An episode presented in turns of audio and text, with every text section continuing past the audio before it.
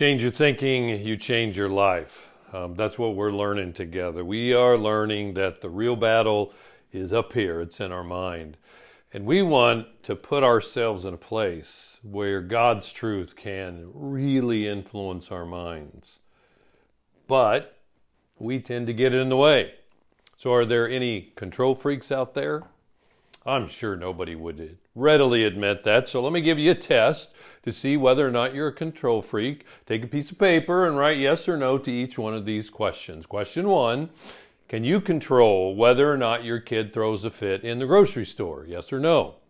Number two, can you control whether or not your boss assigns a major project to you? Yes or no? Number three, can you control whether or not there are stupid drivers on the interstate? Yes or no? Question four Can you control how slow the clerk is at Walmart? Number five, can you control whether or not your kids get sick just before you and your spouse go out on a date? Number six, can you control the weather? Number seven, can you control the impact of COVID 19? Number eight, can you control whether an employee calls in sick on the busiest day of the year? Can you control if your car breaks down in the middle of your vacation? So if you answered yes to any of the questions above, you just might be a control freak. We somehow imagine that we're in control, but a truly honest look proves the exact opposite. Why do we attempt to exercise control? Well, part of it is we think if I can just control my situation, then I can make sure the right things are happening. Then I can be happy and life will be good. Reality, you and I have such limited control over situations, but we find ourselves just being miserable trying. So today, through the power of God's Word, since the battle is in our minds, I want us to learn a new pathway to travel. So, we're in a message series called Mastermind. Change your thinking, you change your life. And we're looking at the mind and the teaching of the Apostle Paul. So, what do we know about the mind? We know that our thoughts are incredibly powerful, that there's often a war going on, and the war is won or lost in our mind. And we learned last week if you don't change the way you think, you, you can't change the way you live. You can't change what you do. Our thoughts really matter. So here's the key for today you can't control what happens to you, but you can control how you frame it.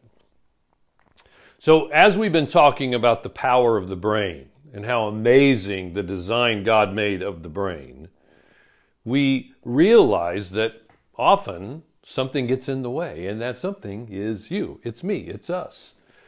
We have these filters through which we view and interpret our world.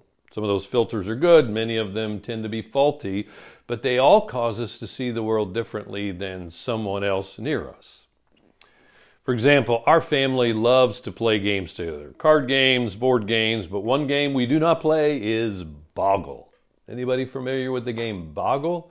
My wife loves it, and it's my worst nightmare. For me, it's like homework. It's like I'm transported back to those spelling tests in fourth grade. I was a terrible speller. That's why I love spell check on Word. Isn't it crazy how two people can have almost the opposite reaction to the same thing? This is what psychology calls a cognitive bias. We could also call it a mental filter or a mental framework.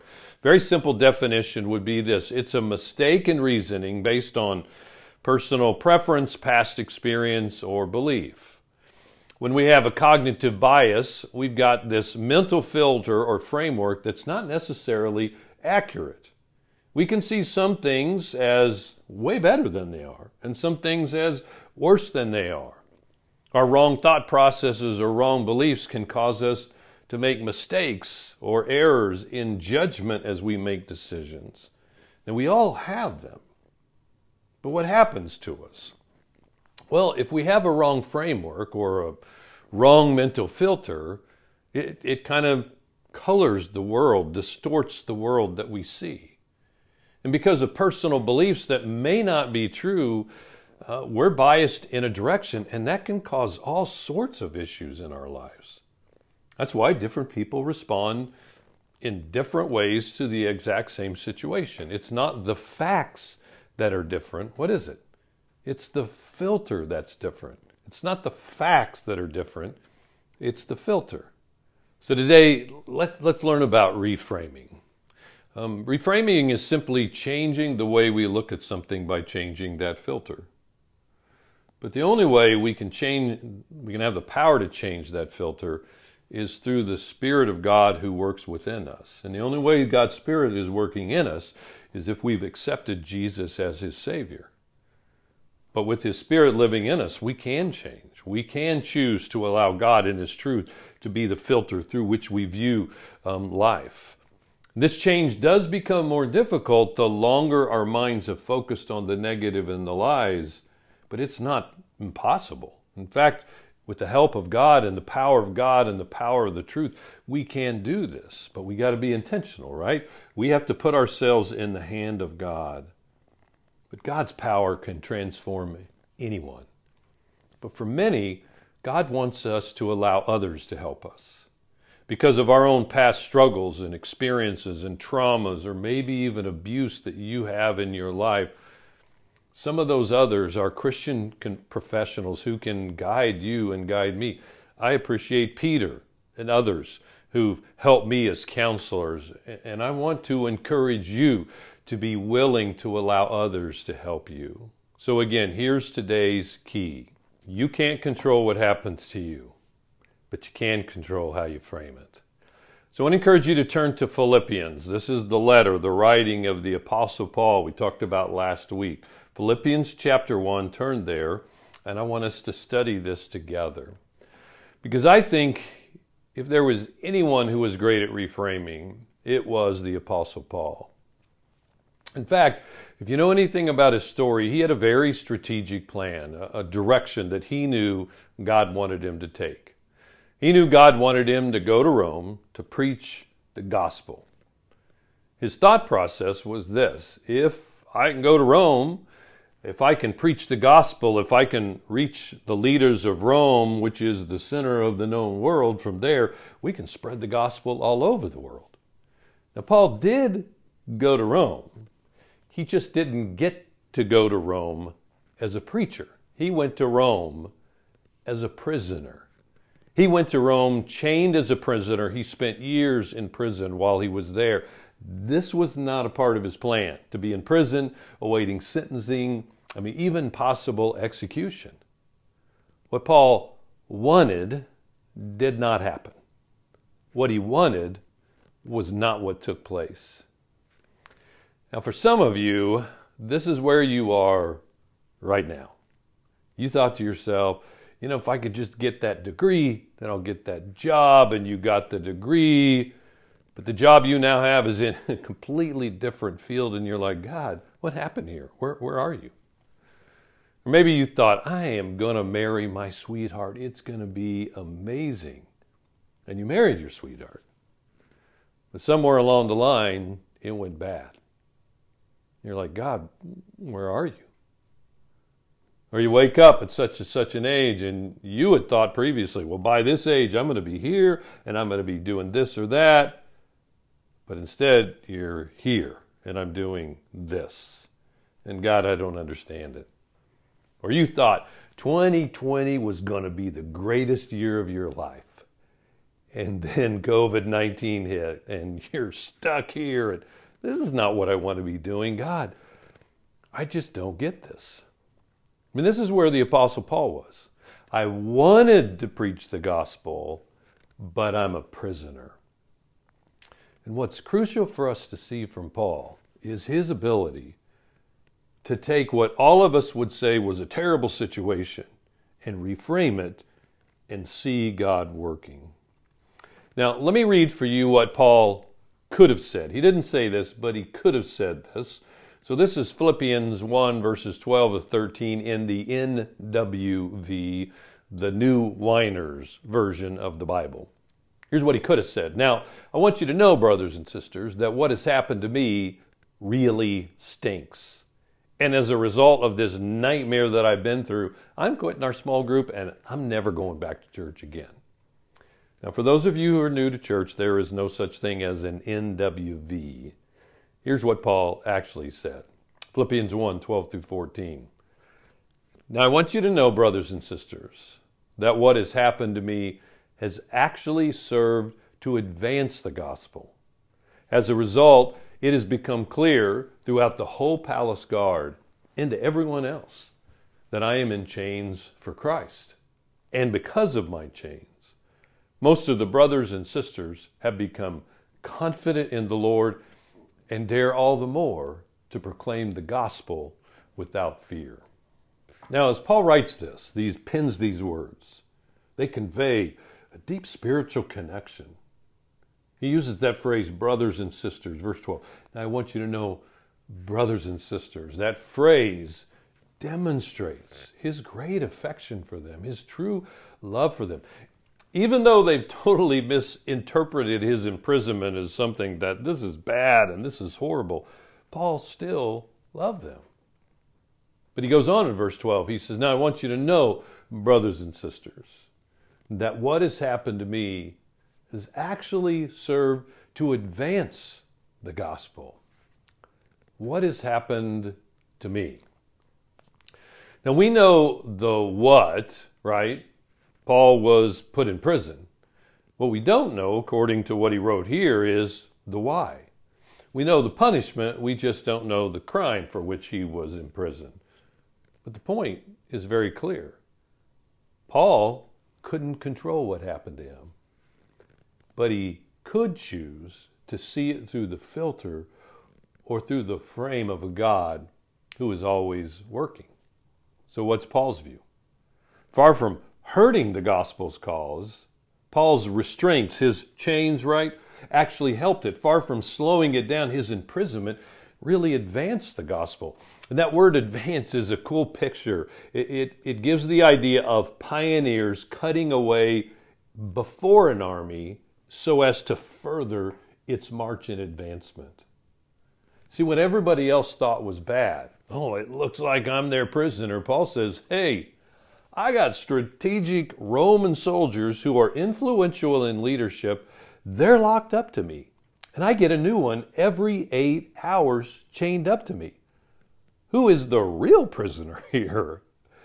As a result, he says, it's become clear throughout the whole palace guard and to everyone else what? That I'm in chains for Christ. You can't control what happens to you, but you can control how you frame it. I want you to know, Paul says, what happened really started to advance the gospel in this area. But there was another great benefit of his being chained up. Verse 14. And because of my chains, most of the brothers and sisters have become confident in the Lord and dare all the more to proclaim the gospel without fear.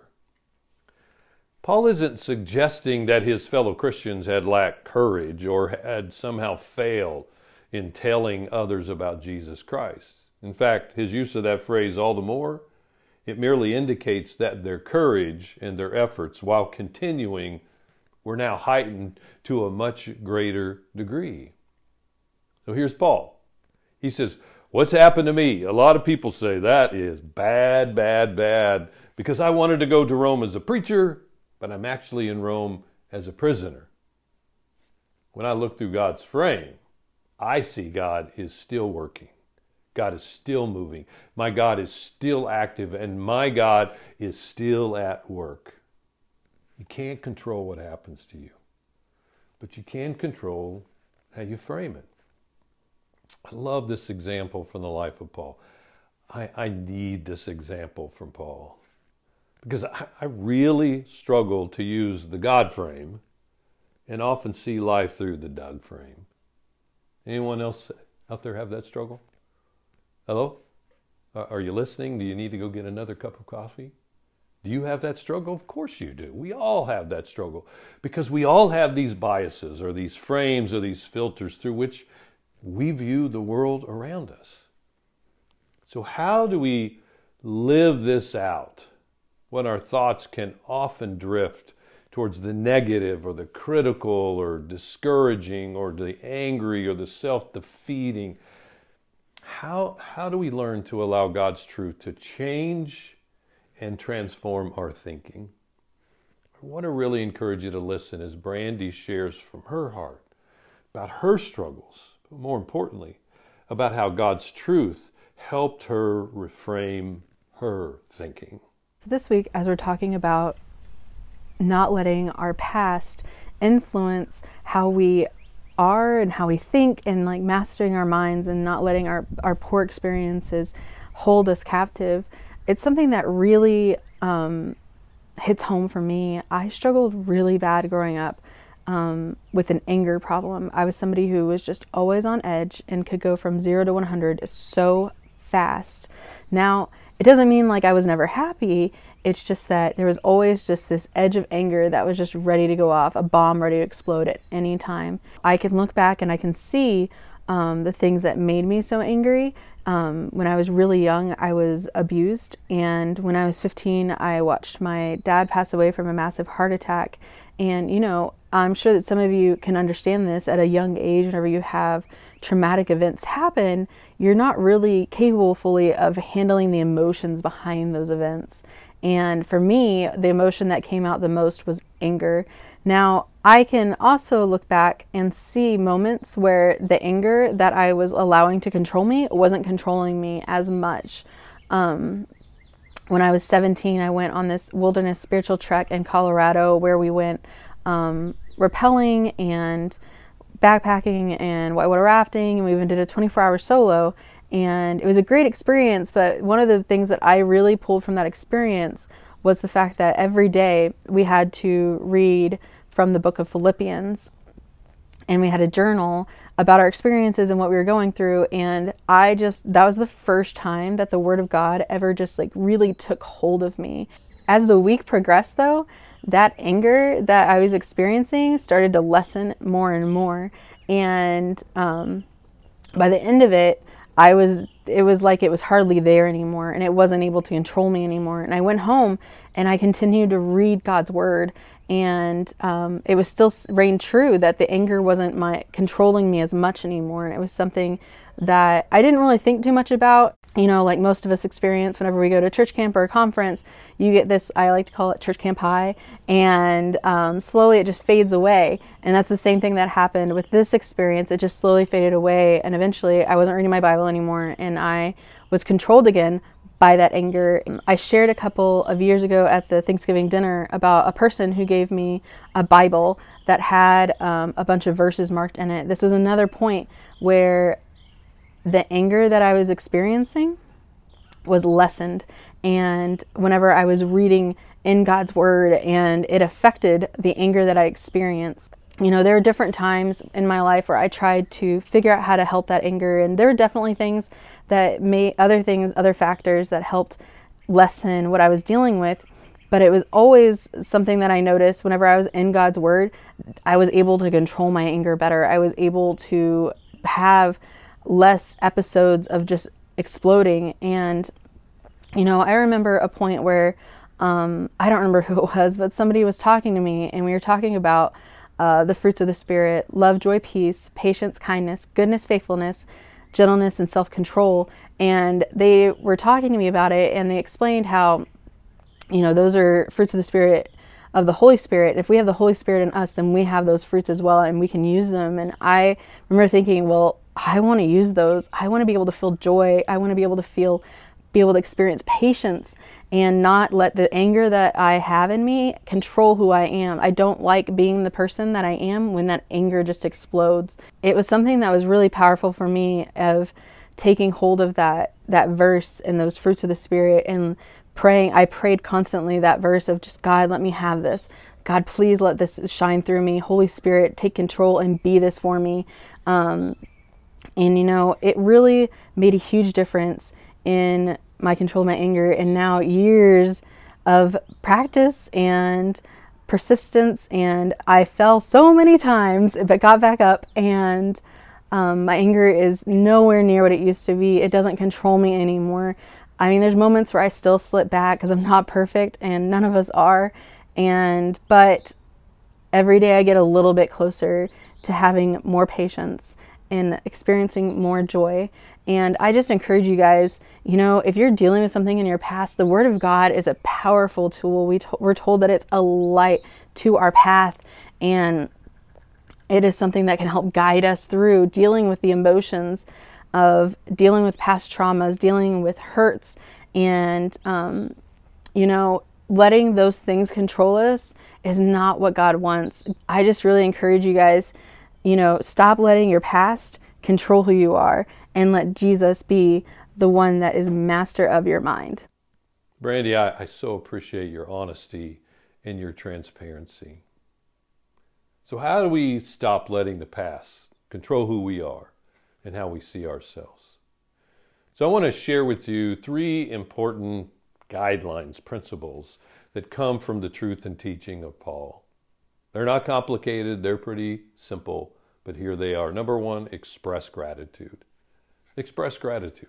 Thank God for what didn't happen. I mean, let's face it, a lot of bad things happen to us in our lives. For example, last November, Patty and I were driving down I 44 when we had tire issues. And so we pull off at Rolla. We're pulling into a gas station. As we're pulling into the gas station, the front left tire went flying off of the Yukon and it slammed to the ground. The tire rolled into some poor guy's nice new car and dented up the wheel well, but he wasn't in it. And we got to spend the night in Rolla. But you know what? There's a lot to be grateful for there. Something worse could have happened, like the tire flying off while we're driving down the interstate and hitting and hurting someone else, or having a wreck on the interstate, or even something worse happening to us. So, we have to live through this crazy COVID 19 virus, and 2020 has not been that great of a year. I didn't get to watch March Madness. Yes, I am still bitter about that one. I didn't get to go to California and see my kids and my grandkids. I don't like having to do all this recording of this stuff. This is frustrating. But in the face of our difficulty, express gratitude. Something far worse could have happened, and it didn't because of God's love. So we say, say thank you to God. Something happens in our lives when we choose to say thank you. When gratitude is a choice, it's a choice that transforms our hearts. It's really a part of the practice of last week. You know, whatever is good and whatever is pure and whatever is lovely, think about such things. And this is not some Pollyanna approach to life because life is difficult. And for some of you, this has been a terrible season. But something that I can control is a heart of gratitude. God, thank you that I didn't lose my home. God, thank you that I've had so much more time with my God kids. God, thank you that I've learned new skills or new abilities. It's just saying, God, thank you. 1 Thessalonians 5. Rejoice always, pray continually, give thanks, here it is, in all circumstances.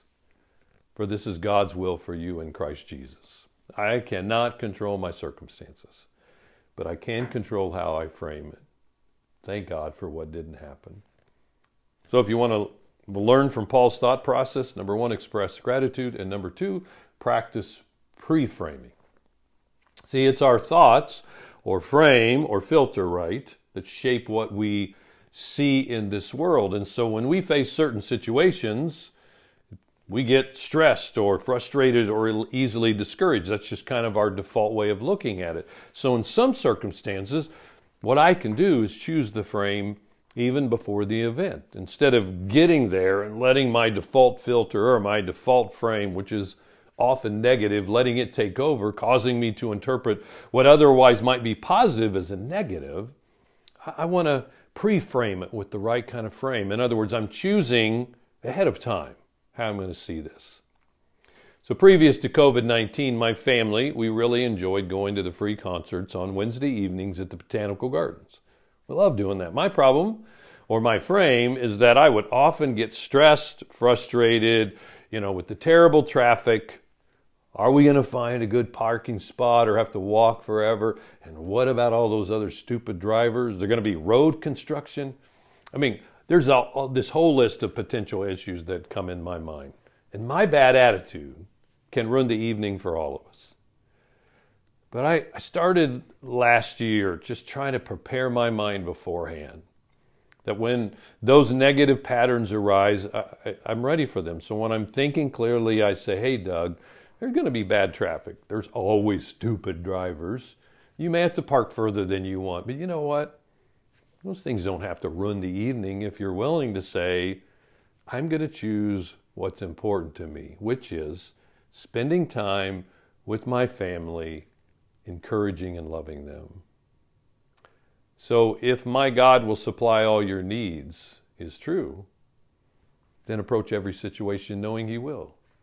If my God can work all things for the good of those who love Him, then look at the situation trusting that somehow He will. So some of you, you, need to pick a new frame. Stop believing the lie from the past. Stop letting it influence you. Reframe it, pre-frame it. Before you go into the situation, tell yourself, my God is good. My God is with me. My God will help me no matter what. In other words, choose the frame ahead of time. You, you can't control what happens to you, but you can control how you frame it. So express gratitude. Choose the frame ahead of time. And I think most importantly, look for God's goodness. The bottom line of Paul's life was he knew he was doing what God wanted him to do. For Paul, it was to preach the gospel in places where people had never heard the name of Jesus Christ. But this sense of following the calling of God was paramount to his ability to reframe a situation. God has a calling on your life and my life, and that calling is to live our lives as a light so that this world will know about Jesus and how much he loves them. And like Paul, we too are called to preach the gospel. But that looks very different in our lives than it would for Paul. But when you grasp that as a Christian, you have a purpose, and that purpose is to use your gifts and your abilities and your opportunities and your influence to be able to point people to Jesus. I mean, this greatly improves your ability to use the God filter rather than our default filter. And like Paul, the circumstances really were not what was important because the circumstances are God's territory. My role is to be faithful to the calling from God in my life. My territory is to be faithful. So often we find what we're looking for. If you want to see bad, you'll find bad. If you want to see negative, you will find things to be negative about. If you want to be critical, you can pick apart any organization, any group, any person if if that's what you want to be, and if that's what you want to have as the determining factor of how you live your life, you can be like the vast majority of the world that lives. Critical, negative, bad relationship, tends to lean towards what's bad instead of leaning towards what is good. Or, on the other hand, you can choose to look for where God is working. And if you look for where God is working, you will see Him working. You can choose to look for the good. And you know what will happen? You're going to see good. If you want to look for the good in people, I mean, you can find good in people, and your relationships will change. Your attitude will change. Your perspective will change. Your, your impact will change. All because you find, I find, what we're looking for. And this is reframing, it's interpreting our circumstances based on the truth of God's Word. And again, the challenge that came from Paul from last week, as Elliot and Journey read for us. Finally, brothers and sisters, whatever is true, whatever is noble, whatever is right, whatever is pure, whatever is lovely, whatever is admirable, if anything is excellent or praiseworthy, think about such things.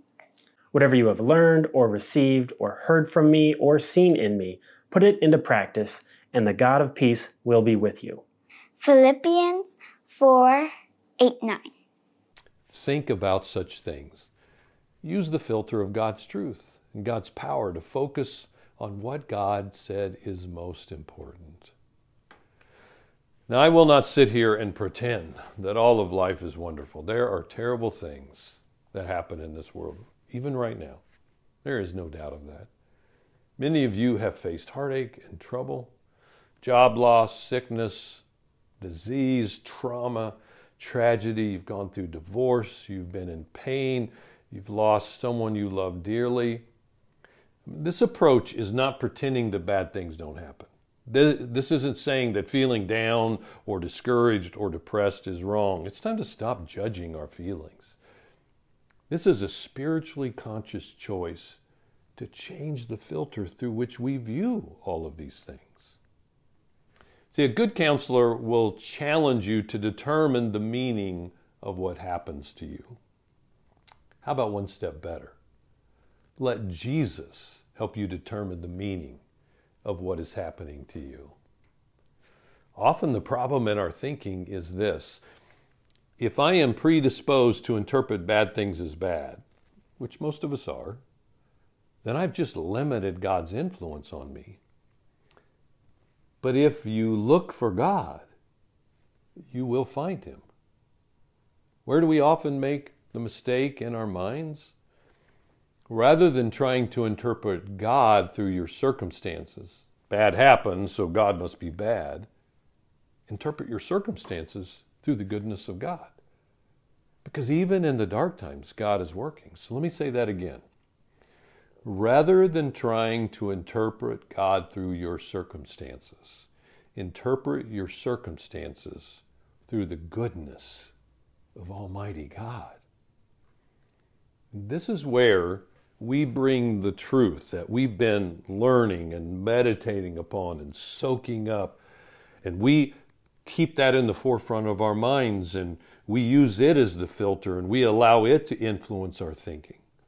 So, what does that word say? Things like, even on a bad day, God is still good and He is still involved. That doesn't change the bad day, but it does impact our thinking. What does God's truth say? That God still cares and He will never leave you or forsake you. What does God's truth say? That even in the dark times, we can still praise Him because we know that no matter those circumstances, God is good. So we can say with Job, the Lord gives and the Lord takes away. Blessed be the name of the Lord. Or we can say with the prophet Habakkuk, Though the fig tree does not bud, and there are no grapes on the vines, though the olive crop fails, and the fields produce no food, though there are no sheep in the pen and no cattle in the stalls, yet I will rejoice in the Lord. I will be joyful in God my Savior. The sovereign Lord is my strength. This is how I want to live my life through the filter of God's goodness. But can I be honest with you? I'm not there yet. I mean, I'm working every day to allow God to, to be the filter. And some days I succeed and other days I don't. But you know what? I need this encouragement. I need this kind of challenge. I need to say, Doug, you cannot control what happens to you, but you can control how you frame it. And you and I can renew our minds through the truth. Use the truth of God to impact and to influence you. Never let it go. Read it, meditate on it, memorize it, soak it in. Let the truth of God impact you. So, Father, help us renew our minds with your truth. Or to all those who are listening, I mean, they're like me. We want to live our lives better in the light of your love and presence. So, God, please give us a better filter. Give us a better frame through which to see the world around us. God, give us your filter.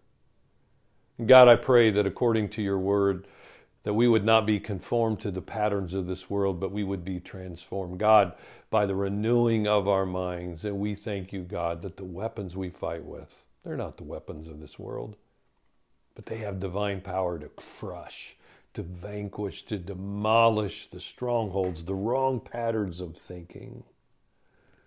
And so, God, help us to restructure our thoughts. God, not just to choose the meaning, but to help let Jesus choose and define the meaning of what happens to us, God. We ask you to empower us to take every thought captive and make it obedient to Christ. God, we praise you for who you are and what you're doing, even, Lord, in the darkest moments of our life. So, Lord, help us to reframe and refocus so that we can see who we are in Jesus Christ. God, speak into our hearts and lives today. Change us. We love you, Father. We need you. In your most precious name we pray. Amen.